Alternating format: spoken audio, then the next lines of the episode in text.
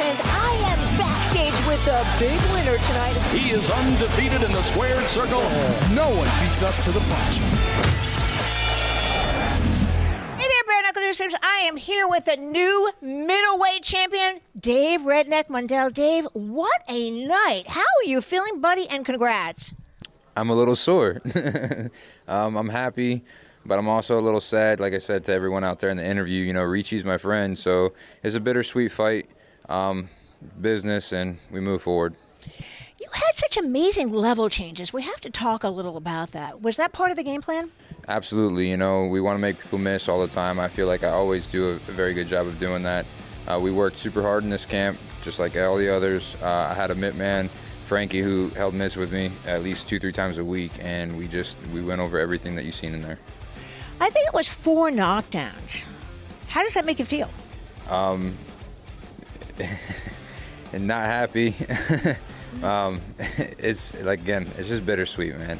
Uh, it's just what it is. Do you feel like though that people might have been counting you out? Do you feel like you've earned the respect that you deserve in the sport now? Because, you know, being the middleweight champion, the new middleweight champion, is a pretty big deal here. Yeah, I think uh, um, if I heard correctly, I was actually the underdog coming into this fight. And of course, as fighters, none of us believe that we're the underdog. If if we win in there, you know, professionals, we all believe we're going to win. That's what we're here to do. We're here to win. Um, so, uh, getting a finish like that in that kind of fight definitely puts a stamp and puts some respect on my name. What heart by Francesco? Let's talk about that. Yeah, man, he's he's an animal. Uh, I was completely prepared to go all five rounds, and uh, being that we were here in Miami, and he's you know a hometown guy, and I had fought here and lost to Hector as a decision as well that I felt like I got robbed. I, I figured I had to knock him down in every single round in order to walk away with this win. I didn't expect to get the finish like that, but I'm glad I did. Speaking of that, we were in Florida, and I remember that fight with Hector. How have you matured since that fight with Hector? Because you look like a completely different fighter, I would say, both mentally and skill wise. I, I, learned a lot. I learned a lot in all my fights. You know, I, as as BKFC grows, we learn a little bit more on what they want to see. You know, they don't want to see people taking their time. It's a short time limit, and we we have you know all the all the necessary tools to go in there and do what we do. So they want to see some forward pressure. You know, they want to see some action, and that's what we got to give them. Are you pleased with your performance, or would you have done anything differently? No, I'm very pleased with my performance tonight. Um, the only thing I would have done differently is maybe not got hit so much. oh, you look good. You're still handsome, Dave Redneck Mundell. You. You're still handsome. All right, you fought this fight at middleweight, but you've also fought at light heavyweight. What are your plans moving forward?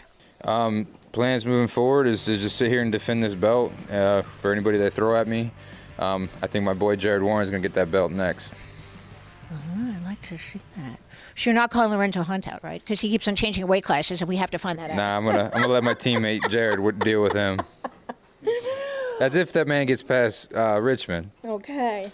What are the other things that people need to know about you? What drives you as a fighter? I mean, because this is a big event tonight, middleweight. What? I'm a family man. I'm a dad. You know, my kids were here. They were watching. You know, um, win or lose, like I just want them to see that we don't give up. You know, if we we work hard and, and we, we we have drive and determination and, and we work.